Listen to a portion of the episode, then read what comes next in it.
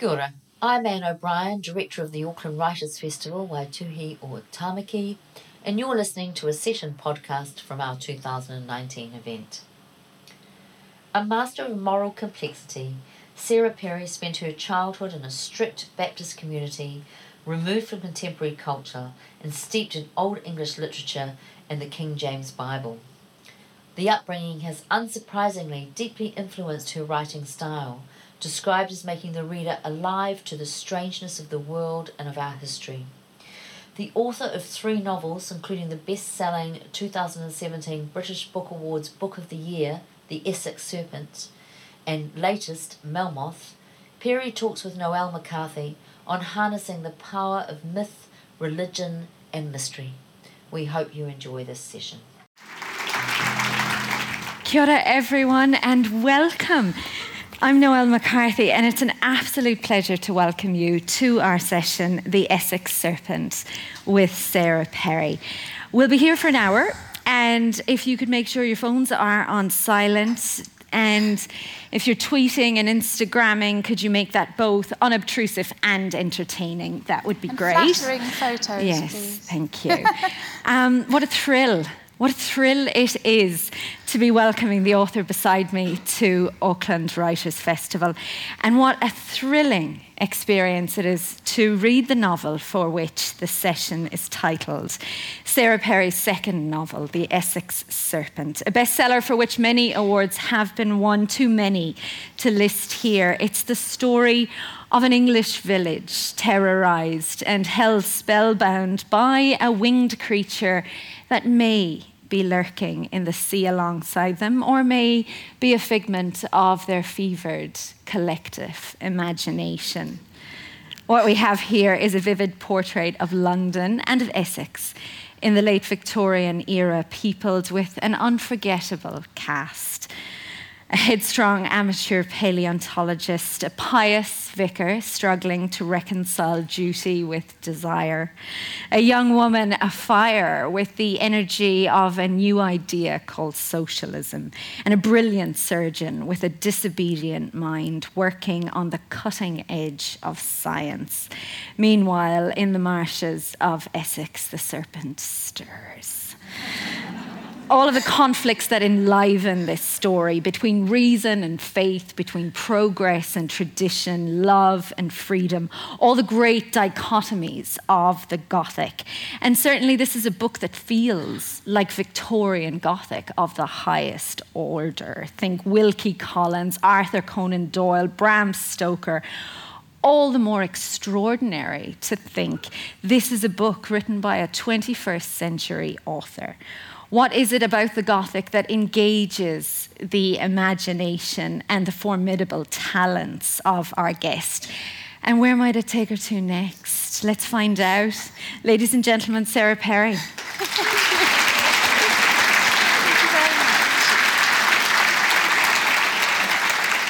God, I've wound myself up. I'm yeah, a fan. I feel, I feel overwhelmed. Why Gothic? Why Gothic for you? Um, that's a very good question and one that I'm not always convinced I can give a satisfactory answer to. Um, I didn't admire the Gothic more than any other form of writing, particularly. Um, if you'd asked me who my favourite writer was when I wrote my debut, I might have said George Orwell, possibly. Um, and I remember giving my PhD supervisor the manuscript for After Me Comes the Flood as a sort of trembling 32 year old hoping to be told I was a genius, which never happened. Um, and he tapped the manuscript and he said, You are a Gothic novelist. And I was horrified because I associated the Gothic with maidens in nightgowns running down corridors, fleeing an uncle with a widow's peak mm. and a cape. Um, but once you have been told the kind of writer you are, you either falsify your work and try and get away from it, or you try to understand who you are. So I began to study the Gothic and I began to understand exactly why it appeals to me. So the crux of the Gothic is sensation. It's mm. not a genre, it's a feeling. It's a very deep feeling experienced by the characters, experienced by the readers, where transgression seems both seductive and frightening, where you're never quite sure if you're mad or literally haunted where your desires are kind of explored in a way that's very exciting.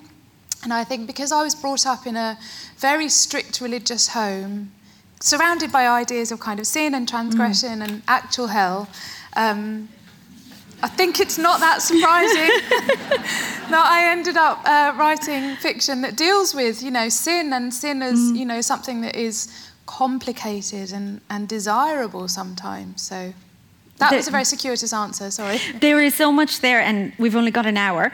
But um, I, I, yeah, growing up, what was it like to grow up in a house without, from what I've read, there wasn't a lot of contemporary culture or any contemporary culture in your home. What was that like? Um, I often say, because it's just a really good line, um, that I was born in about 1890. um, and it's because I kind of had a, the upbringing of a Victorian, young mm. Victorian. So it's not that there was no culture. Uh, you know, there was classical music and there was classical literature, and I did really, really terrible watercolour paintings that were copies of Pre Raphaelite prints. I was a bit of a dork. Um, and so it was very rich, but also there was no pop music, no mm. television, no cinema, no trousers, no makeup, long hair, you know. Um, I really was like Mary Bennet, basically, um, including the incessant piano playing. I delighted them long enough. yes.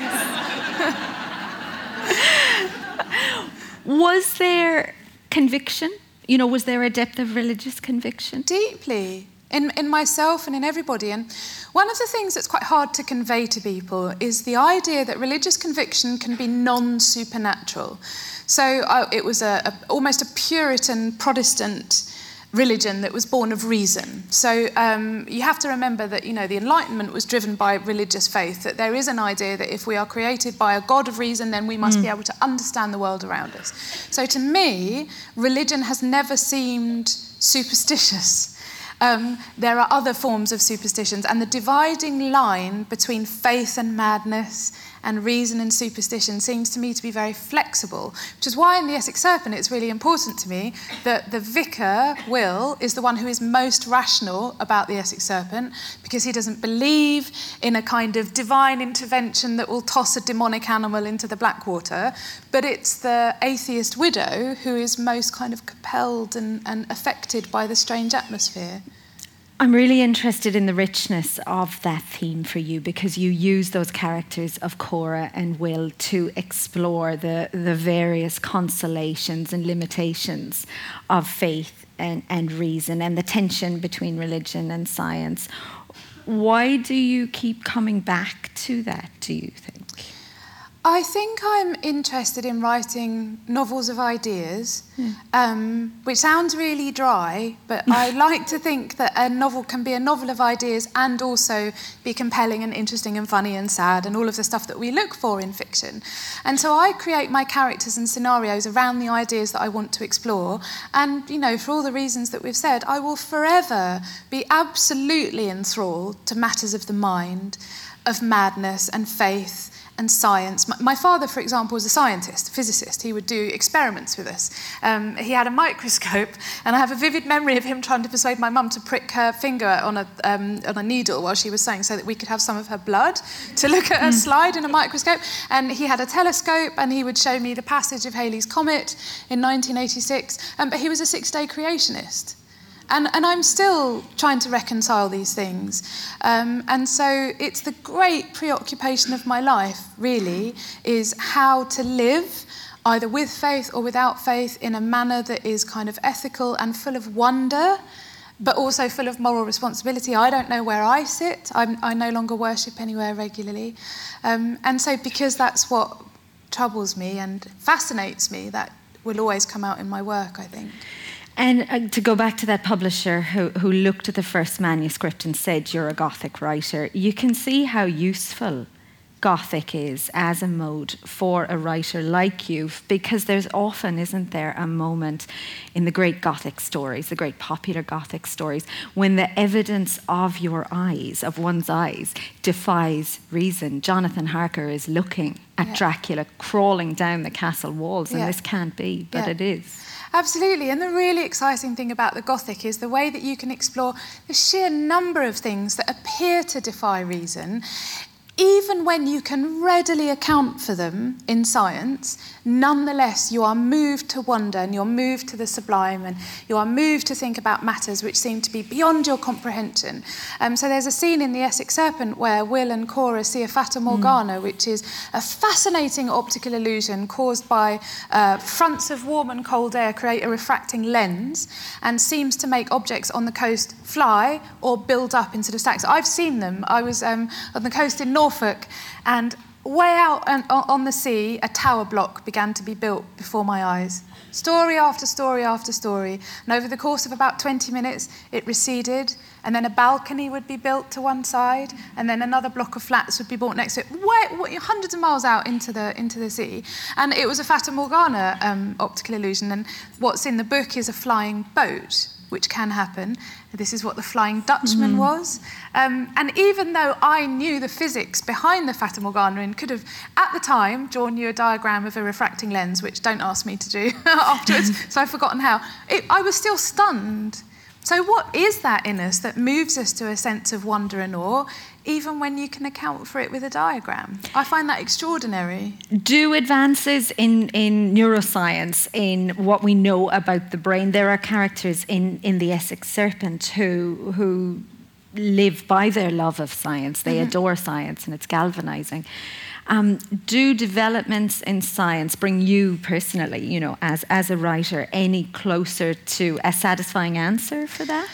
I don't think so, because when I read about scientific development, um, I am again moved to a sense of awe and wonder at what would motivate women and men to pursue something so determinedly that they are able to uncover this extraordinary stuff.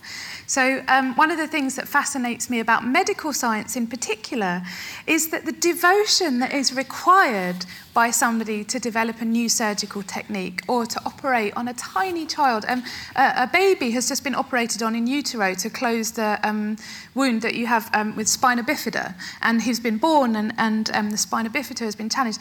Isn't it astonishing that groups of men and women would have spent decades working out surgical techniques that culminated in this? To me, that is similar to an act of faith it's the same striving towards an ideal. The ideal is very different, but the ability to dedicate your entire intellect and to kind of abnegate everything else towards this extraordinary achievement is almost a matter of faith.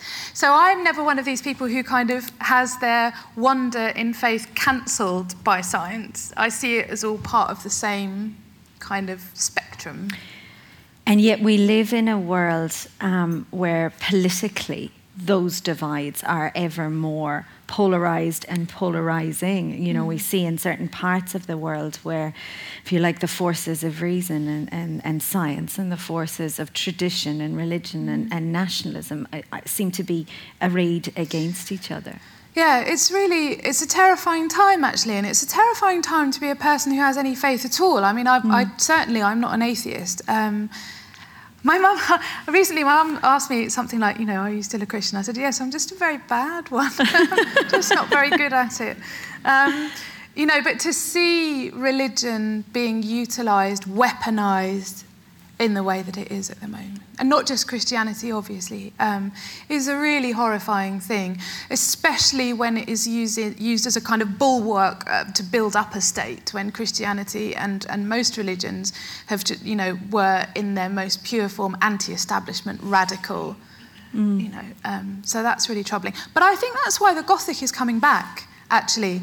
It's really fascinating watching the fashion for the Gothic historically and where it's coming. It has tended to come back at times of extreme rationality or kind of very tight religion. So, you know, it first turned up post Enlightenment. Mm where people were like, "Oh, it's really nice that you've calculated the return of the, you know the orbiting planets and everything." But I really liked it when there was mystery, and Walpole steps in. Here's a mystery for you. And then after Darwin, um, you have things like the kind of the body, Gothic island of Dr. Moreau, mm-hmm. Dracula, mm. and so on. And now we have another flowering of the Gothic, which I think is a challenge to the two poles, the kind of Richard Dawkins horror of the un- of the strange, but equally the weaponization of faith.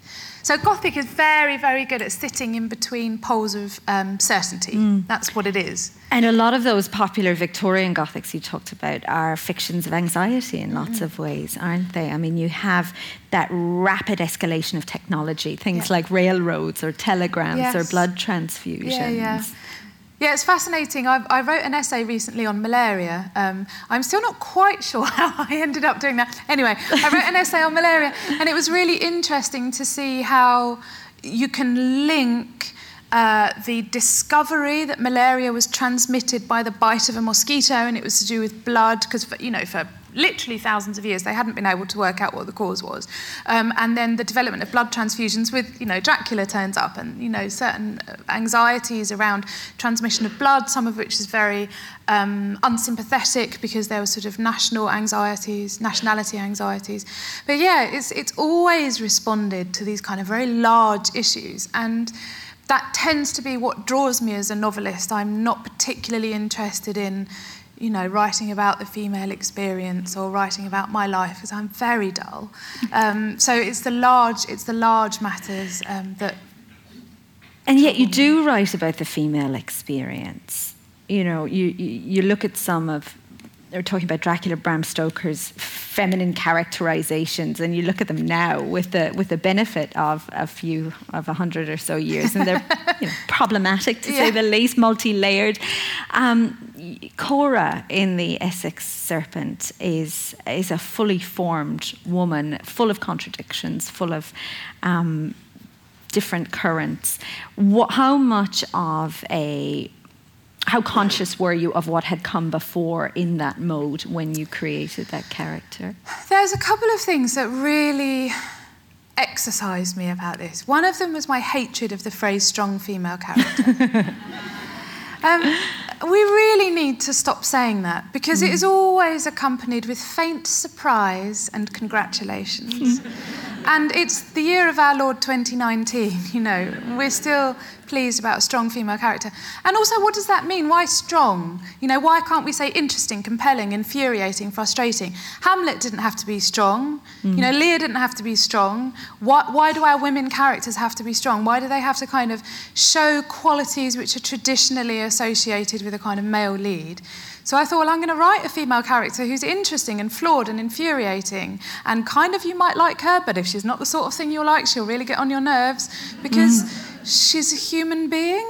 And um, I want my female characters to be human beings um, before being female. But there was something else there. um, another thing that's very often said to me about the Essex Serpent is, oh, isn't it exciting that you wrote about like a really unusual Victorian woman and they weren't allowed to do that sort of mm. thing? And it was so exciting reading about a woman that, you know, left the house and did things. And then I grit my teeth and I'm very patient and nice and remind people that 20 years before the Essex Serpent was set, you could, as a woman, go and train in the London School of Medicine for Women. Women have been voting in local political elections elections in the UK since 1843, not since uh, the suffragists um, succeeded in getting a certain degree of emancipation. There were women engineers, scientists, mathematicians, um, you know, women operating in. Um, social reform, in penal reform, in criminology. Um, and I was very, very anxious about the extent to which everybody genuinely thinks that the suffragettes kind of hatched out of an egg in 1918. or that, you know, feminism came about because they needed women to make bullet casings because all the men were at the front. you know, women have been leaving the house and holding intelligent conversations for a very long time. Thank you very much. Will and um, Cora are matched, aren't they? They may choose to pursue a relationship outside of conventional confines. But was that important to you to have those polarities? Yeah, absolutely. Um, so my characterisation, I once did a um, book club for Radio 4, so it's this really um, nice programme on BBC Radio in the UK. And um, it's quite a small crowd, very intimate, with this amazing man, James Naughtie, who sort of interviewed me. And then there's questions from the audience, because it's a book club. And this wonderful woman who just adored Cora Seaborne, which a lot of people do. And she put up her hand and she said, Cora's so real. You know, she's just so extraordinary. Sometimes I think I'm going to meet her, and you know, the imp is so amazing. How do you create such characters? And I said, they're plot devices. and like a, like a wave of shock swept through this room. But they are. Um, I hope that I then flesh them out and make them very realistic. But I wanted a discussion between faith and reason. I wanted to examine the intricacies of physical intimacy and emotional intimacy. I wanted to think about sexual morality. What can I get the reader to forgive? Um, there's a sex scene in The Essex Serpent for which I'm told off uh, by women in signing queues roughly once every three weeks who are horrified that I allowed it to happen. Um, and my mum's still cross with me. Hang on, without giving. without, I, can, I won't give any. Yes. Won't, no spoilers, but. But without giving too much away, is there a particular aspect of the scene that they're horrified by, or the fact um, it happened the, at all? I think what they are horrified by is my refusal to condemn it, mm. because that's not my job. Um, I'm not a moralist. I hope that I examine questions of morality and ethics very closely and carefully, but it's not my job to say that this was the right or the wrong thing to do, uh, unless I'm writing about genocide, in which mm. case I have a view. Um, but what happened, and throughout the Essex Serpent, there are friendships and intimacies which transgress lines. Mm um, in the way they do and in the way they did at the time. Uh, love between women, love between men and women, which at times seems to be purely intellectual and then in certain moments seems to transgress in, or move into something more intimate. And traditionally, if there is that kind of a relationship, then something bad happens to at least one of them so that the writer and the reader can agree that you really shouldn't get up to that sort of thing. And the fact that I refuse to do it, it's really wound people up.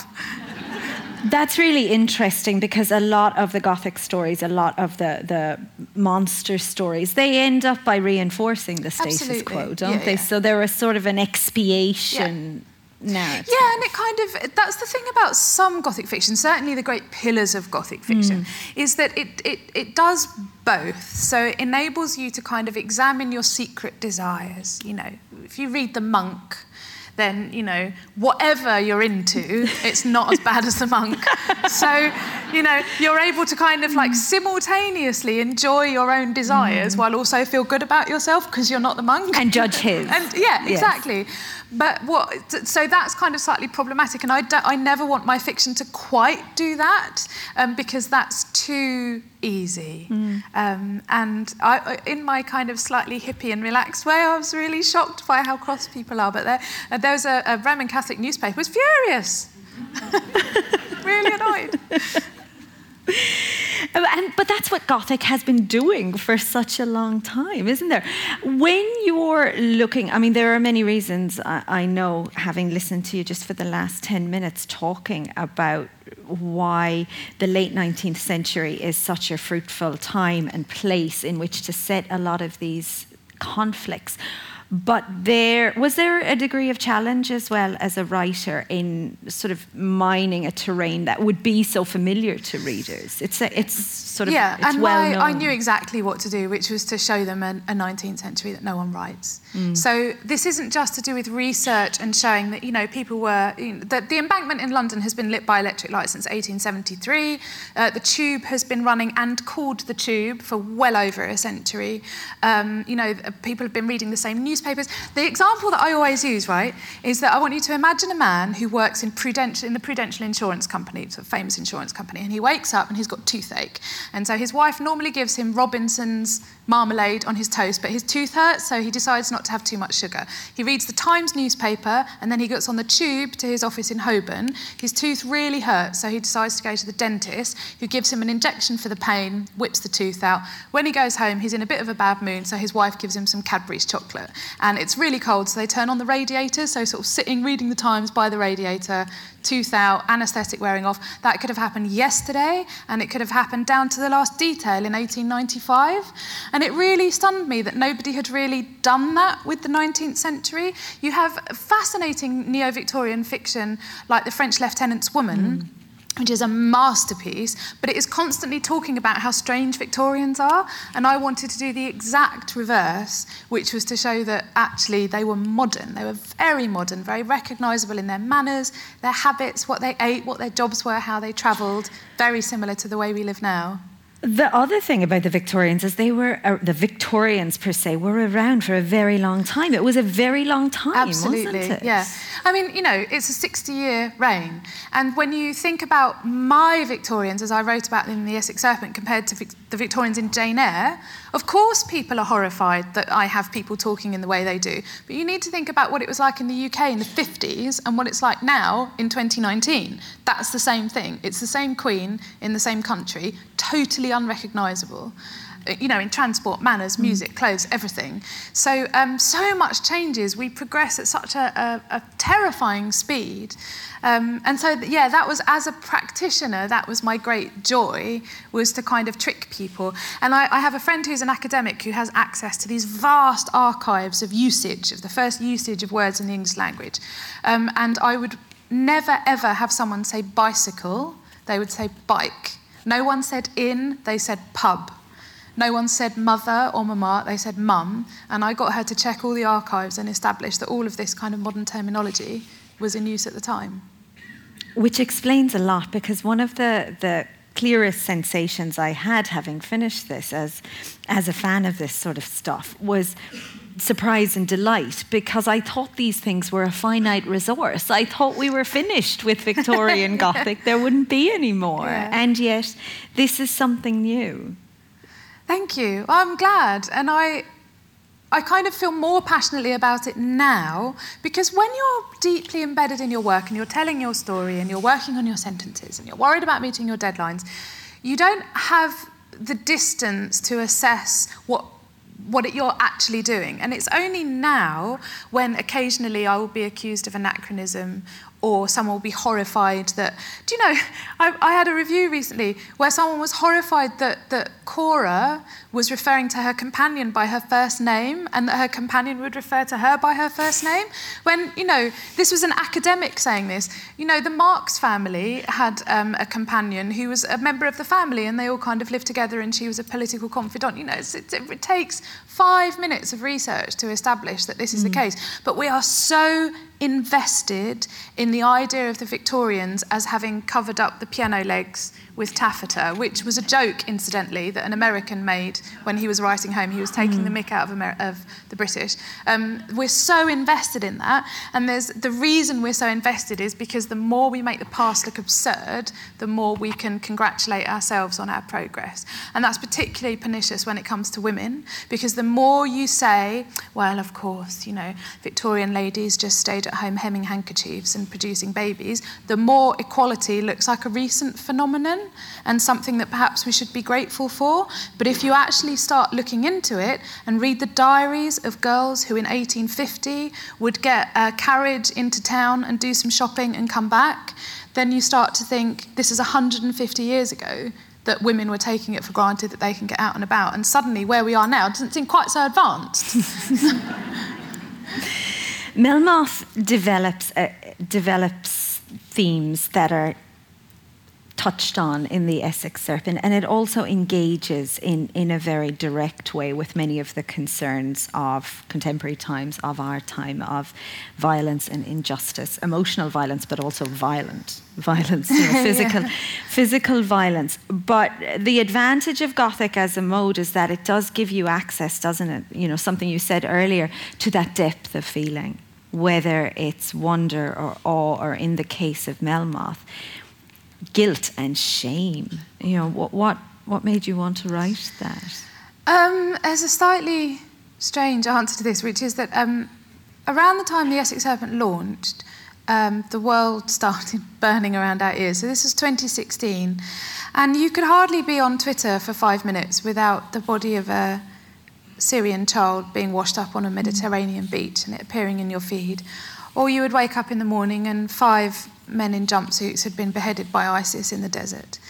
The Orlando nightclub massacre happened the day mm. before the book launch, and 52 people were murdered in cold blood because of their sexuality. And I wanted to give up writing. I was so appalled that I was devoting my life to what seemed to me at the time to be mere entertainment mm. that I just wanted to give up. And um, I thought, you know, I could have used such intellect as I have to be a lawyer to work for Amnesty, to be a doctor. And what was I doing? I was sitting in my study working out how best to describe a rain cloud. And it seemed fiddling while Rome burned. And the only way I could convince myself that my working life would have virtue and have meaning was to ensure that my work grappled with what I saw going on around me. And I'd had the idea for this book a long time ago after first reading Melmoth the Wanderer. And I thought, I will write it again, and my Melmoth will be a witness, and she will bear witness to everything that I'm too scared to bear witness to. So, you know, when I was on Twitter and, and an image would come up of that, of that poor Syrian boy, I would be angry and I would mute the account that had sent it because I was too horrified to look. And then I began to think about what Primo Levi said in If This Is a Man about how the act of bearing witness may seem hopeless and may seem inert, but it has moral purpose actually. Um, and so, yeah, Melmoth is my attempt to make myself believe mm. that literature matters, that it really matters, and that it can, if not affect change on a large scale, maybe affect individuals. Mm. Oh, thank you. Which has always been part of the power of Gothic, hasn't it? Gothic's always been political yes. and it has always set the past against the present and, yes. and put them both into direct relation with yeah. each other. Yeah, it? absolutely. That's one of the great things about the Gothic is the way in which it enables people to kind of. Um, encode their own kind of political desires onto it. So what's really interesting is that at the time of the French Revolution, you know, half of the people who were kind of interested in the Gothic and the Sublime thought the French Revolution was just amazing. It's anti-establishment, you know, it's it's tearing things mm. down, it's turning things over. That's what the Gothic has always done, right? And then the other half of the people thought, well, if you really like the Gothic, you'd understand that you're not supposed to do that sort of thing because it's scary and it's mad. So it kind of it's always been this perfect way of examining things um, in a way that I think more um, strident forms of, of work or thought doesn't enable you to do because they're because they're kind of coming down on one side or the other. Do you think that's because it has its own energy? You know, it resists those sort of easy categorizations and it's never ended. You know, there is always that deep sense of unease in a Gothic story. It's dead. Oh no, it's not dead. It might not yeah, be yeah. dead. It might come back again. Yeah, you know? absolutely. Everything's kind of constantly contingent on on like your frame of mind or what the weather is like or um, you know what was it they said a moment ago. And so it, it totally resists categorization. It absolutely resists easy answers. It does not enable really people to say you know this is virtue and this is transgression. It's the, the boundaries are constantly blurred word. And when life is chaotic, I actually think that that the kind of the chaotic good of the Gothic enables you to kind of understand the chaos around you in a way that more didactic fiction wouldn't quite enable you to do. Mm. You talked about bearing witness, and Maturin, who wrote Melmoth the Wanderer, was an Anglo-Irish writer, and of course those those Quaker accounts of the Irish famine. Yeah massively powerful and horrifying. Bearing yeah. witness is a horrifying thing and yeah. can be a horrifying thing. Absolutely. And it's really interesting actually to look at the Gothic writers and to see what their interests were, where their heart lay. And Charles Robert Maturin was an amazing man. I mean, he was as mad as a March hare. He was completely impoverished mm. because the Irish church was so, English Anglican church in Ireland was so horrified by his behaviour that they just kept cu- cutting his stipend in the hope that he would get so hungry that he would get another job. But he didn't, he just starved. Um, but he continued to wear these mm. beautiful clothes and was a very good dancer and was sort of rather decadent. Mm. But then when he mounted the pulpit, it, he would spend a very long time dressing down his English congregation for not having done something about the poverty of the Irish peasants that they mm. saw around him. And he said, This is your responsibility. So it's really interesting as a scholar to compare his sermons with his work.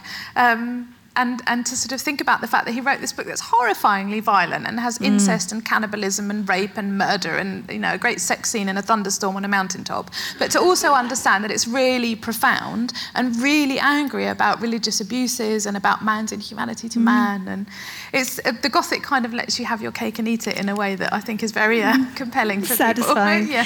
you changed the gender you changed Melmoth's gender yeah. tell me about that um, I can remember, even as a very young person, uh, like 12 or 13, thinking it was very unfair that the great titular monsters uh, tended to be male, um, and thinking that it was high time there was a, a, great female monster.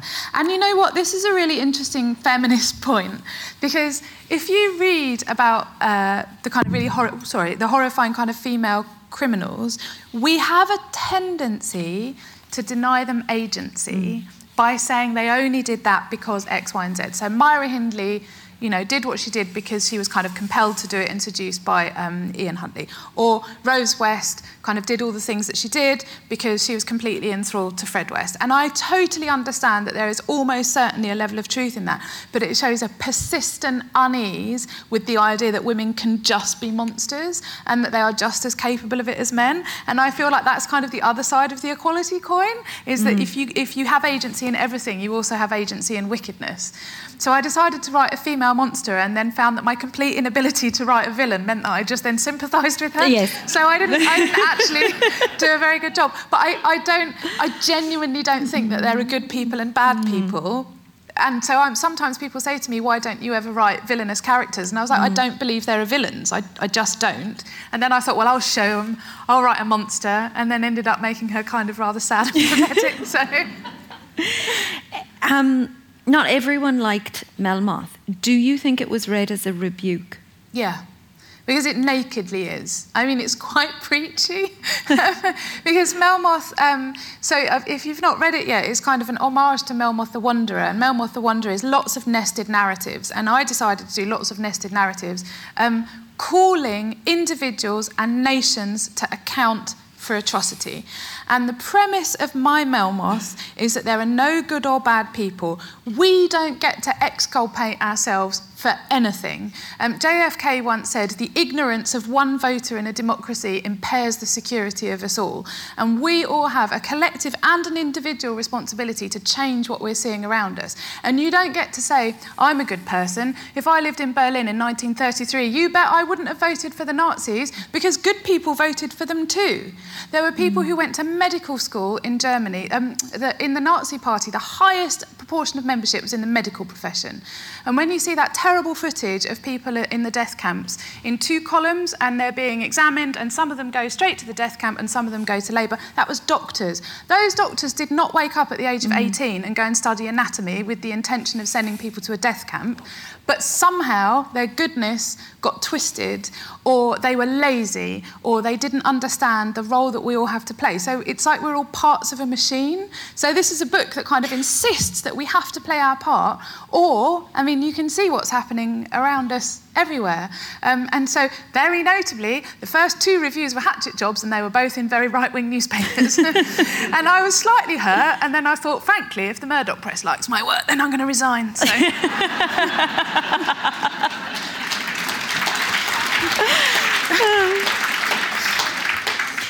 you, you mentioned religion and, and your belief where it's at now. I'm interested in how that intersects with not just your writing, but your development as a writer. You know, did, did your imaginative power come from your early experiences in the household you grew up in? I'm sure yeah. it must have done because the whole premise of scripture really is that you can understand anything by telling a story. Mm. Anything, there is no concept so vast or so complex that, uh, that someone who understands the situation well could not explain it by telling you a story.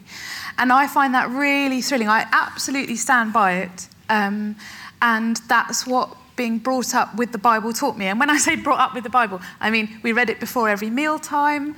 Um, I recited, memorized, and recited passages of it. Um, you know, was taught it at Sunday school and youth club for years and years and years. And um, it taught me something really important. So, my parents may have kept popular culture away from me, but no idea was too big or too complicated to be explained to me. So, from a very early age, I simultaneously was reading these extraordinary narratives of kind of love and violence and kind of mm-hmm. improbable mm-hmm. coincidences and miracles and, you know, all of that great stuff that kids like to hear about, but was also thinking about sin, redemption, eternity, love, all the different kinds of love. You know, I would have been about 12 when I understood that the common Greek had five different words for love and that there's all different kinds of love. And, you know, these are vast ideas. So often my youth is kind of cast as being diminishing, intellectually mm. diminishing, because I wasn't watching EastEnders. But, you know, um, but there was other stuff that I understood that was, you know, almost as entertaining and uh, as, as profound. Again, that affinity with that particular time in history, with Victorian history, is suggesting itself in what you've just said. Because to generalize, the Victorians were always thinking about big ideas, yeah. weren't they? They were always thinking, how do we make cities better? How do we deal with poverty? How do we deal with sort of um, sort of neologism, globalization, yeah, whatever yeah. it is. These are the things they were thinking about, yeah. weren't they? Yeah, and I've, I've often wondered, like, what's the difference between that and now? Um, because there is still an enormous, you know, obviously kind of constant, extraordinary advances in technology. But the difference seems to me to be that very often now, and this is slightly unjust, and I'm aware that it's unjust, it's tied up with money and mm. capitalism and, and sort of getting money out of you. But the Victorians seem to just want to do things because they wanted to over engineer everything and make everything roughly 56 times more beautiful than it needed to be. So, you know, very famously, and I'm sure you all know this, the London sewers are still the sewers designed by Bazalgette. And you can go down into the sewers and they've literally got like raw iron pediments for sewage to flow under because if you're mm. going to make a pediment, you might as well make it attractive. and this is like, this uh, the crux of the Victorian kind of idea is that everything deserves the fullest extent of the application of the mind, which is really, really mm. interesting. Um, and, and, there is a subtle change now, I think, in how, um, you know, in the value of things and of things being valued in a kind of economic way rather than just for. Yes, because there's a moral dimension to that too, isn't there, to yeah. that Victorian idea? Yeah. yeah, and this is something I've thought about a lot and that I'm writing about at the moment is, is um, the extent to which aesthetic excellence has, mm. has moral purpose. Mm. This is a really, I'm, i mean, I did say I was born in 1890, I'm just so old fashioned. And, and I think there is something something there. I think the pursuit of beauty or the pursuit of excellence does have moral virtue. And I know that sounds kind of mm. absurd, but you know, Aristotle kind of toyed around with this idea and about what it means to be good. Is that beauty? Is it nobility? Is it moral virtue? What is it? And I find it really interesting that you might pick up a book and say, This is a really good book. What does that mean? Do you mean that it's artistically excellent, or do you mean it has ethical purpose? Like, what is that?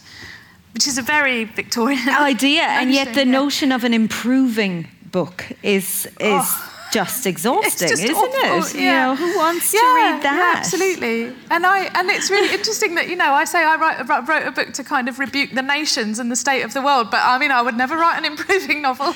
But, um, I suppose I would always want it to be entertaining and beautiful, and mm. then you know if you get improved by accident, it's not my fault. what about place? You know, the Essex serpent, I grew up in the Northern Hemisphere where the idea of Essex was nightclubs and dancing around your handbag. Yeah. You know, it certainly wasn't yeah, yeah. the sort of zenith of, of Gothic beauty and, and ideas. Yeah, that was really important for me. And I, I'm, I'm writing about this at the moment as well. I'm, I'm giving a lecture back in the UK in a couple of weeks' time um, on Essex Girls. Mm. And um, Sharon and Tracy. Yeah, exactly. Um, and so you know, Essex is associated with the vulgar, the unthinking, the ugly, with new towns. Um, but I'm I was born and brought up in Essex, and my Essex was marshlands and mists mm. and huge fields of oilseed rape and strange little houses that are pink for some reason, um, and and Roman history and someone uncovering Roman pottery in their back garden, which we would occasionally do. Um, and so I I wanted to resurrect Essex and one of the things that's most moving is that quite often I'll do an event and someone will come up to me who's from Essex and has emigrated or lives in another part of the country and it's almost in tears with gratitude. It's like, this is the Essex I was brought up in, which is really nice. Mm. Um, but yes, it's, it's quite funny explaining to foreign, you know, to when I'm overseas, explaining to people in Stockholm or something, I just need to explain what an Essex girl is. And they always really horrified. Does it translate? Um, most countries have, have something that is equivalent. There's always like, in America, I think it's um, New Jersey, mm. uh, some in Jersey. It's like the equivalent thing of like you're a little bit common and like you can't mm. afford to live in the actual city, but you're getting as near to it as you can, and you wear a lot of fake tan. Mm. And part of the the cliche and the mocking of it is snobbery too, mm. isn't it? Yeah, I mean, absolutely. Those, but but your Essex is also a place sort of of of a certain time of a how did that topography sort of suggest itself to you in the 21st century? Because you had the presumably you had the idea for this yeah. not that long ago. Yeah. Um, i i have always been very strangely attuned to and affected by place. So it will not surprise you to find I lost my mind when I crossed the equator. And uh, well, as soon as I noticed the moon going backwards, I basically had a nervous breakdown. Um, that is very so, gothic. so, yeah, yeah. Um, I mean, I, re- I, I, mean it. I am, I am very, very easily spooked out or destabilized or seduced by my surroundings. And I am so much a child of the marshes and of Essex and East Anglia. I, I'm, so, um, I don't know how good your geography of the UK is, but Essex and Norfolk and Suffolk is East Anglia, and that's on the southeast of the UK and upwards. I don't even like West London. That's how much of an East person I am. I mean, I, I genuinely don't. The geography's wrong, the light's wrong, it's all strange. But anywhere in the East, I, I kind of relax and I breathe and I feel at home, and I feel like, you know, if you cut me, marsh water will come out. This is where I'm most myself. Um, and so setting it there was a complete no brainer because it's still like that. So um, if you look at the Essex marshlands from above, um, it's, it's endless acres of creeks trickling in between the mud, and it's a very liminal space. So the tide will come in and then it will recede, and it will leave this extraordinary sight, actually, um, particularly in Norfolk. Seaweed draped over lavender, over sea mm. lavender. So the land and the sea coming together in this amazing way. You can hear the water come in. It doesn't wash in like this, it comes up from underneath. It's amazing. Um, it's diminished now because we have coastal defences, mm. so hundreds of thousands of acres have been lost back to the sea. Um, but I wrote The Essex Serpent basically in real time. So I began it in January and I went to Essex in January and sort of stared at the hedges. Mm. And then when I was writing the April section, I went to Essex in April and sat in a bird hide, stared at the marsh. Mm. Um, so it's deeply, deeply engaged with the land that is where I'm most myself mm. and most at home. That must give you a lot of anxiety in at this time, you know, when the existential threat of climate change is is yeah. everywhere. Yeah, we had a very strange period in February. I want to say February. It may have been March. It went up to 20 degrees in Norfolk. It was absolutely extraordinary. And the thing that sent me slightly nuts was that people were walking around in t-shirts eating ice cream mm. saying what fun it was that it was winter but they were sunbathing where of course I was sort of cowering in a corner.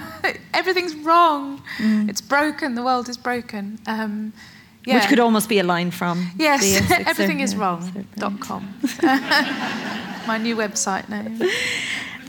Did the Essex Serpent change your life you know the reception of it and the awards and the and all of the things that come with that uh, yeah i'm completely um, i don't come from a well-to-do family i've worked since i was 17 put myself through university always assumed i'd be poor um, never thought that I would get this many people in an audience.